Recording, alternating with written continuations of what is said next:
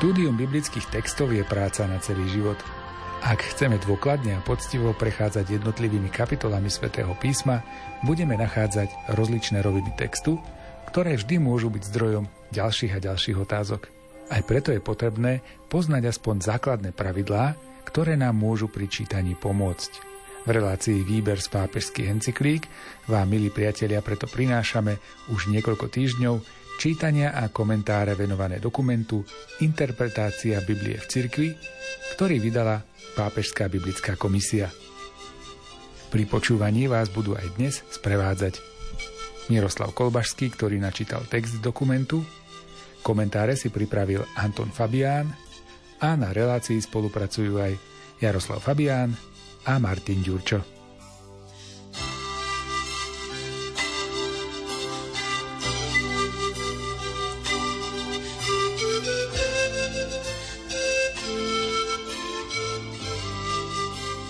Ohodnotenie Akú hodnotu by sme mali pripísať historicko-kritickej metóde, zvlášť v jej terajšom štádiu vývoja? Je to metóda, ktorá, keď sa používa objektívnym spôsobom, neobsahuje v sebe žiadne a priori. Ak je jej používanie sprevádzané nejakými a priori princípmi, Netýka sa to metódy ako takej, ale je to istá hermeneutická voľba, ktorá ovládla interpretáciu a môže byť tendenčná. Metóde, ktorá sa pôvodne orientovala na pramene kritiky a dejí náboženstiev, sa podarilo vytvoriť nový prístup k Biblii – ukázala, že Biblia je zbierkou spisov, ktoré veľmi často, zvlášť v starom zákone, nie sú výtvorom jediného autora, ale že majú svoju predhistóriu neoddeliteľne zviazanú s dejinami Izraela alebo s dejinami prevodnej cirkvy. Predtým si židovská ani kresťanská interpretácia Biblie nebola vedomá konkrétnych a rôznorodých historických podmienok, ktorých sa Božie slovo udomácňovalo medzi ľuďmi. Jej poznanie o tom bolo iba všeobecné a vzdialené. Počiatočné konfrontácie medzi tradičnou exegézou a vedeckým prístupom, ktorý sa spočiatku vedome separoval od viery a v mnohých prípadoch dokonca vystupoval proti nej, bol zaiste bolestný. Neskôr sa však ukázal ako ozdravujúci – Metóda bola oslobodená od vonkajších predsudkov a súčasne viedla ku dôkladnejšiemu porozumeniu pravdy svätého písma. Podľa Divino Aflante Spiritu skúmanie literárneho zmyslu svätého písma je základnou úlohou exegézy. Na splnenie tejto úlohy je nevyhnutné určiť literárny žáner textov – Práve k tomu dopomáha historicko-kritická metóda. Kto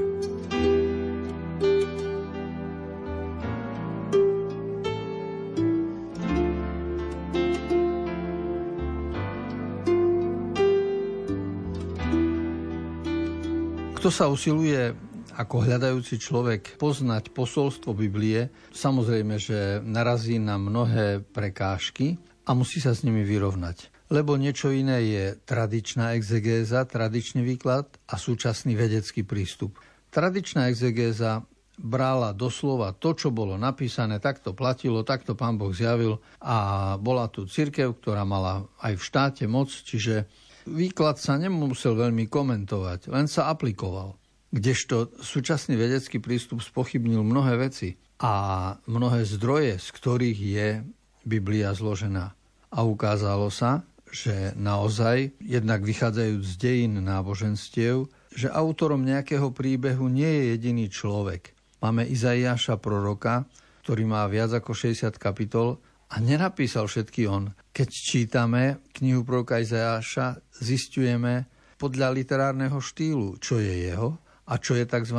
druhotný Izaiáš, čo niekto dopísal v inom storočí a vložil alebo opakoval a tak ďalej. To znamená, že má to nejaký historický podklad, nejaké historické jadro a má to aj svoje doplnky. Lenže tie doplnky nepokazia celé dielo. To je ako keď máme nejaký rodinný príbeh a trochu ho rozvinieme, čiže fabulujeme, my nepokazíme celý nápad, ktorý je, len dostávame iný žáner. A toto zdôrazňuje aj dokument Pápežskej biblickej komisie o interpretácii Biblie v cirkvi, že už podľa cirkevnej náuky zo 40. rokov hľadať v Biblii literárny zmysel je dôležité. Čiže hľadať v Biblii nielen vieroučný zmysel, nielen symbolický, nielen historický, ale hľadať v Biblii aj literárny zmysel. A k tomu človek musí poznať rozličné druhy literárnej činnosti. A tie potom pomáhajú, aby sa na povrch vyplavila pravda.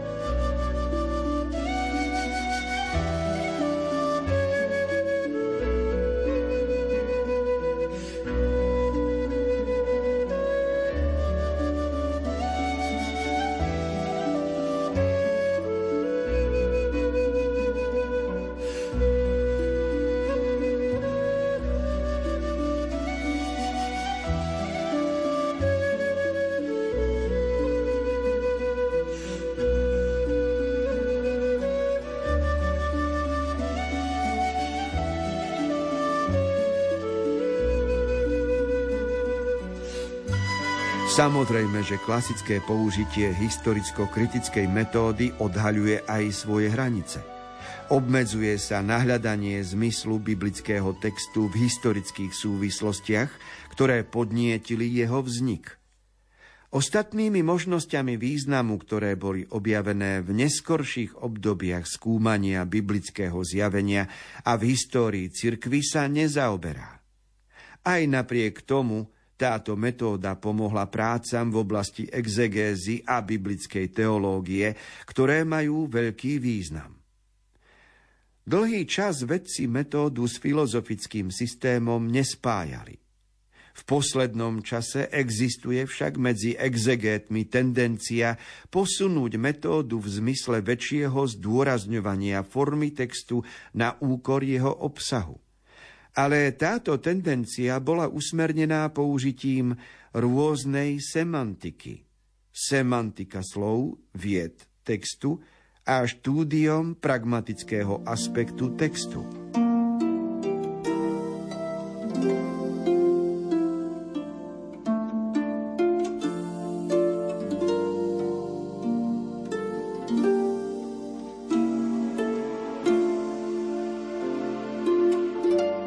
Tak ako existuje torta, v ktorej sú rozličné plnky, to znamená, že keď urobíme priečný rez, tak vidíme rozličné nivo, rozličné vrstvy. Vrstvu, ktorá sa týka cesta, vrstvu, ktorá sa týka nejakej plnky, vrstvu, ktorá sa týka lekváru alebo džemu, vrstvu, ktorá sa týka šľahačky a rozumieť jednotlivým vrstvám a ich správne naukladať je vlastne kuchárske umenie. Niečo podobné treba vedieť aj v literatúre, aj o Biblii, že treba hľadať jednotlivé vrstvy a jednotlivé významy, ktoré sa nachádzajú v určitom texte, pretože žiaden text nemá len jeden jediný význam.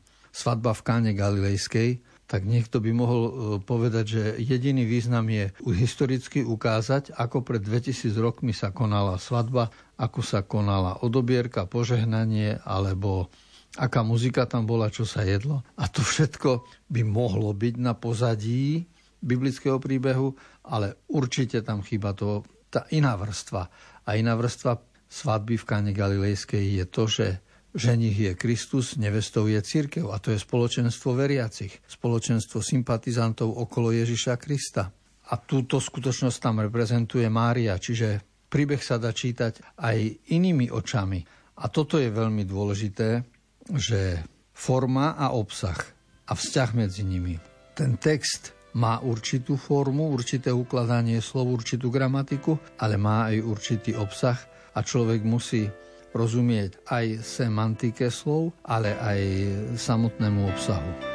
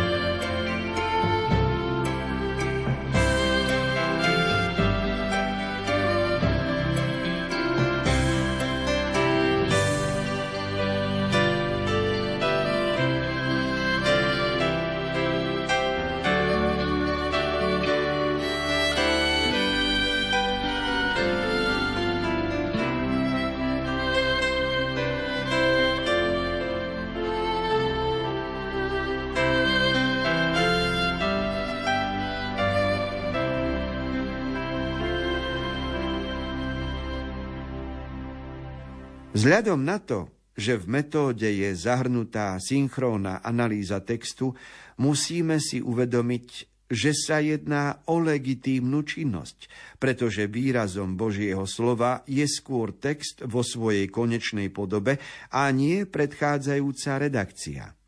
Diachrónne štúdium však ostáva nenahraditeľné, pretože nám pomáha pochopiť historický dynamizmus, ktorý oživuje sveté písmo a odhaľuje jeho bohatú komplexnosť.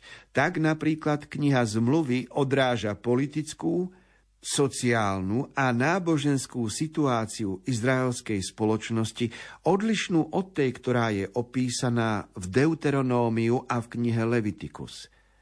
Starej historicko-kritickej exegéze by sa mohla vyčítať historizujúca tendencia, avšak nemožno sklznúť ani do opačného extrému, to jest do výlučne synchrónnej exegézy, ktorá neberie ohľad na dejiny.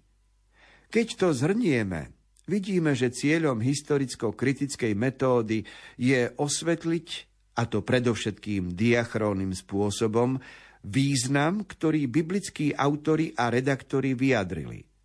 S pomocou ostatných metód a prístupov historicko-kritická metóda otvára modernému čitateľovi cestu k takému významu biblického textu, za kým sa stretávame v súčasnosti.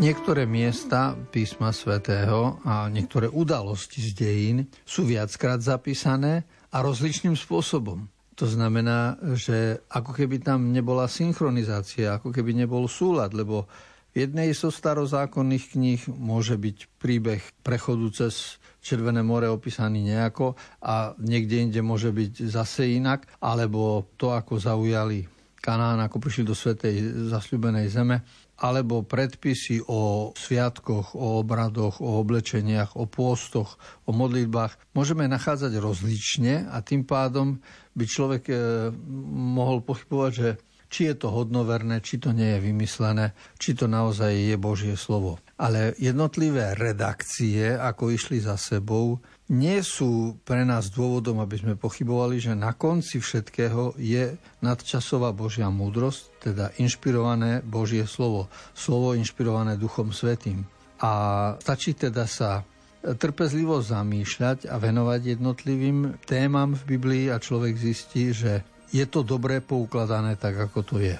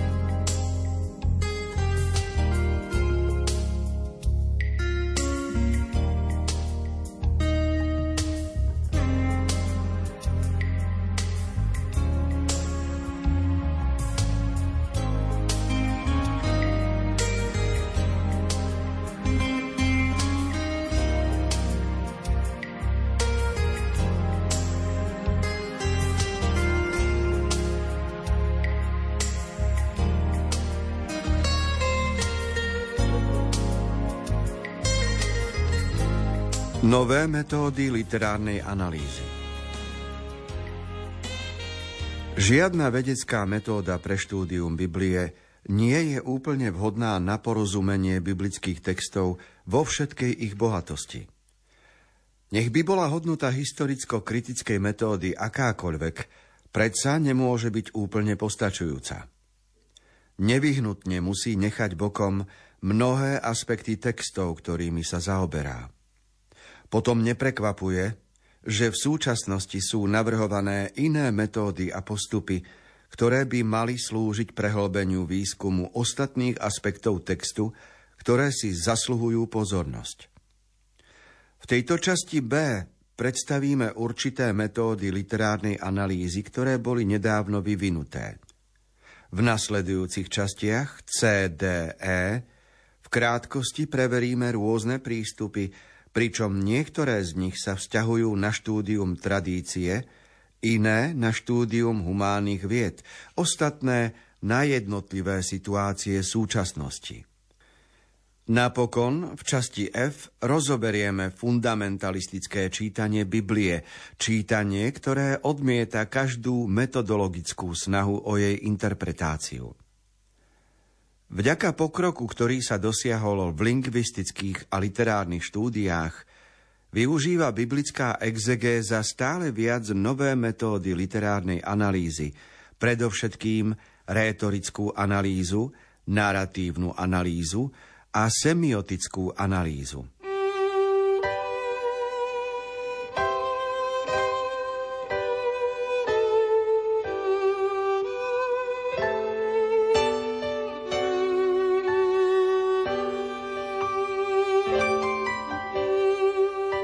Dokument, ktorý čítame, zdôrazňuje, že pre porozumenie Biblie je užitočný prístup vedecký, ale je potrebný aj prístup viery.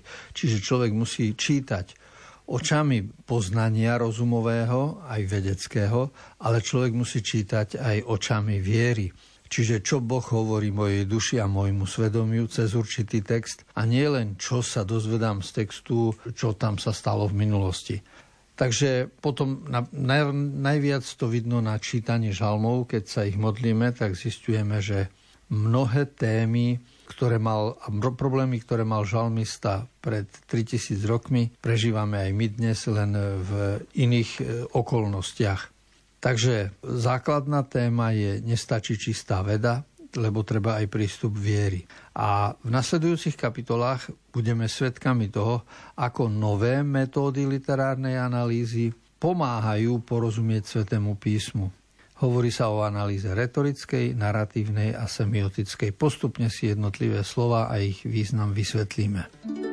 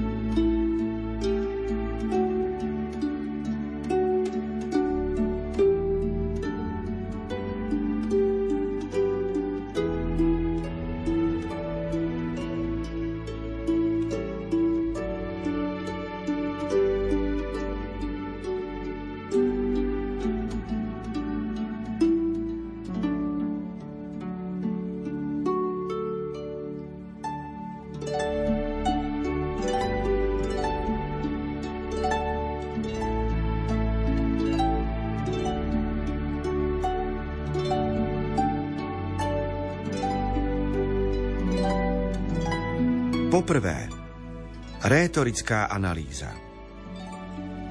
Rétorická analýza ako taká nie je v skutočnosti novou metódou. Čo je nové, je jej systematické použitie na interpretáciu Biblie a zároveň počiatok a vývoj novej rétoriky. Rétorika je umenie vytvárať prejavy, ktorých cieľom je presvedčiť. Skutočnosť, že všetky biblické texty sú do určitej miery svojím charakterom presviečajúce, znamená, že isté poznatky z oblasti rétoriky by mali byť súčasťou normálneho vedeckého vzdelania všetkých exekétov. Rétorická analýza sa musí vykonávať kritickým spôsobom, pretože vedecká analýza je prácou, ktorá v sebe zahrňa aj požiadavky kritického myslenia. Veľký počet najnovších štúdií v biblickej oblasti venuje značnú pozornosť prítomnosti rétorických črt v písme. Existujú tri rôzne prístupy. Prvý je založený na klasickej grécko-latinskej rétorike. Druhý sa venuje semickému procesu kompozície, Tretí čerpá inšpiráciu z najnovších štúdií, konkrétne z toho, čo voláme nová rétorika.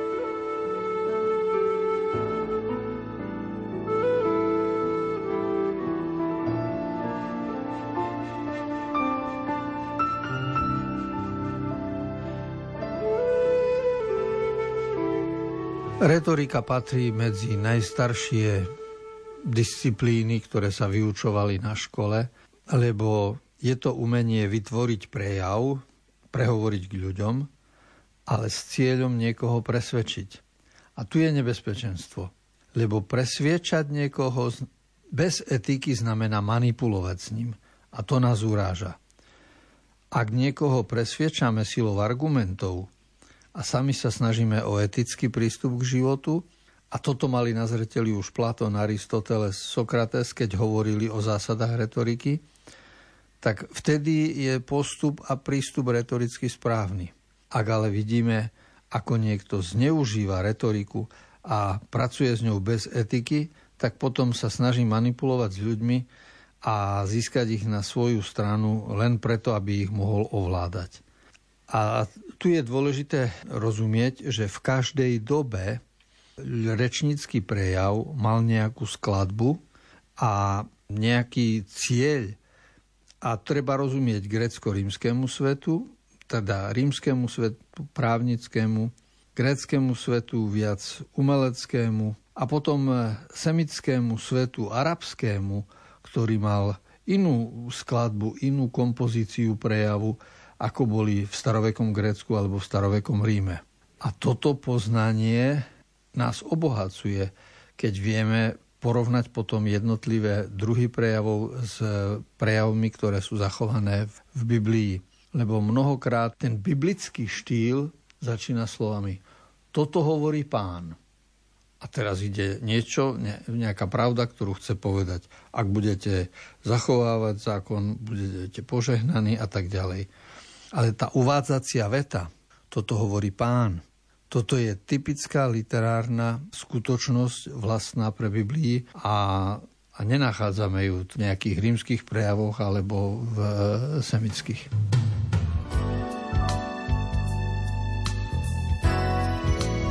Priblížil sa záver dnešného vydania relácie Výber z pápežských encyklík. Dokument, z ktorého sme si čítali, pochádza od Pápežskej biblickej komisie – jeho názov je Interpretácia Biblie v cirkvi. Text dokumentu načítal Miroslav Kolbašský. Komentáre si pripravuje Anton Fabián a zo štúdia sa lúčia a pohodu pri rádiách prajú Jaroslav Fabián a Martin Ďurčo.